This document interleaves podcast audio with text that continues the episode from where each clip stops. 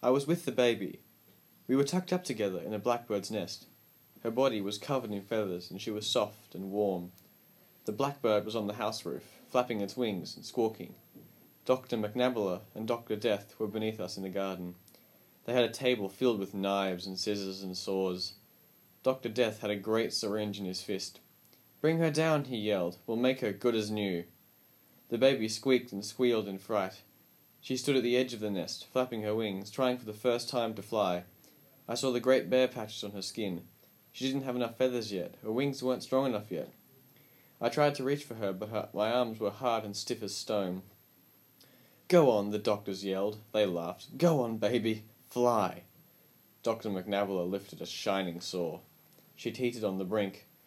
Then I heard the hooting of an owl. I opened my eyes. Pale light was glowing at my window. I looked down, saw Mina in the wilderness, with her hands against her face. Hoot, hoot, hoot, hoot. I didn't sleep all night, I said, once I tiptoed out to her. Then at the very last minute when the night was ending, I did. But you're awake now? she said. Yes? We're not dreaming this? We're not dreaming it. We're not dreaming it together? Even if we were, we wouldn't know. The blackbird flew to the garage roof, began its morning song. No time to waste, I said. We went to the door, stepped inside. We moved swiftly through the furniture. I shone the torch on his face. You have to come with us, said Mina. He sighed, groaned. I'm ill, he said. He didn't look at us. I'm sick to death, he said. We squeezed through the gap between the tea chests and crouched before him. You have to come, she said again. I'm weak as a baby, he said. Babies aren't weak, she whispered.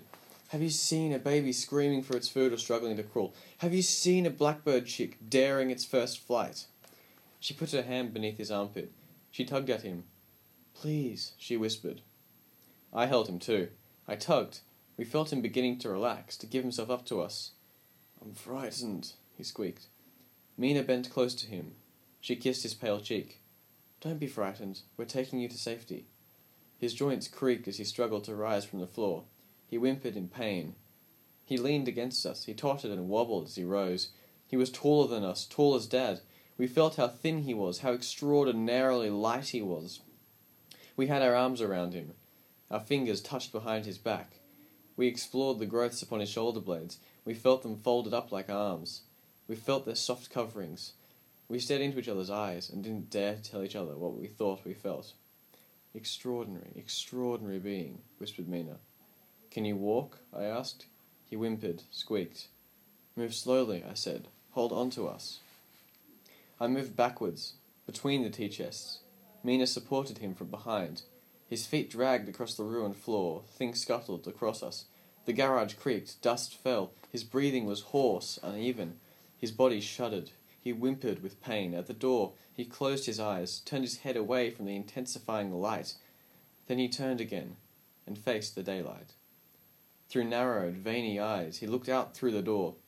Mina and I gazed at his face, so pale and plaster dry. His skin was cracked and crazed. His black hair was a tangle of knots, dust, cobwebs, blue bottles, spiders, beetles clung to him and fell from him.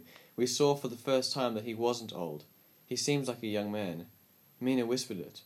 You're beautiful. I peeped out across the wilderness towards the house and saw nobody at the window. Keep moving. I opened the gate, drew him by the hand. He leaned on Mina, shuffled out after me into the lane.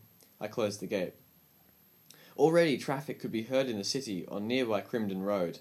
The birds in the gardens and on the rooftops yelled their songs. Whisper appeared outside. We'll carry him, I said. Yes, said Mina. I stood behind him and he leaned back into my arms. Mina took his feet. We caught our breath at our ability to do this thing, at the extraordinary lightness of our load. I closed my eyes for a moment. I imagined that this was a dream. I told myself that anything was possible in a dream. I felt the great boulders at his back bundled up against my arms. We started to move. We walked through the black lane, turned into another black lane, hurried to the green gate of the boarded house. Mina opened it with her key, we went through. We hurried to the door with the red sign that read Danger.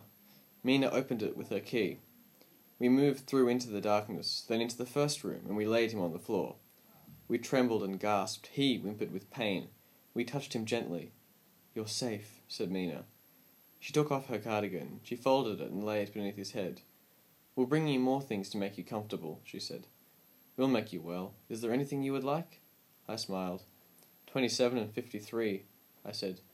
Twenty-seven and fifty-three, he whimpered. I'll have to go back, I said. My dad'll wake up soon. Me too, said Mina. We smiled at each other. We looked at him, lying beside us. We won't be long, I said. Mina kissed his pale, cracked cheek. She stretched her arms once more around his back. Her eyes burned with astonishment and joy. Who are you? she whispered. He winced with pain. My name is Skellig, he said.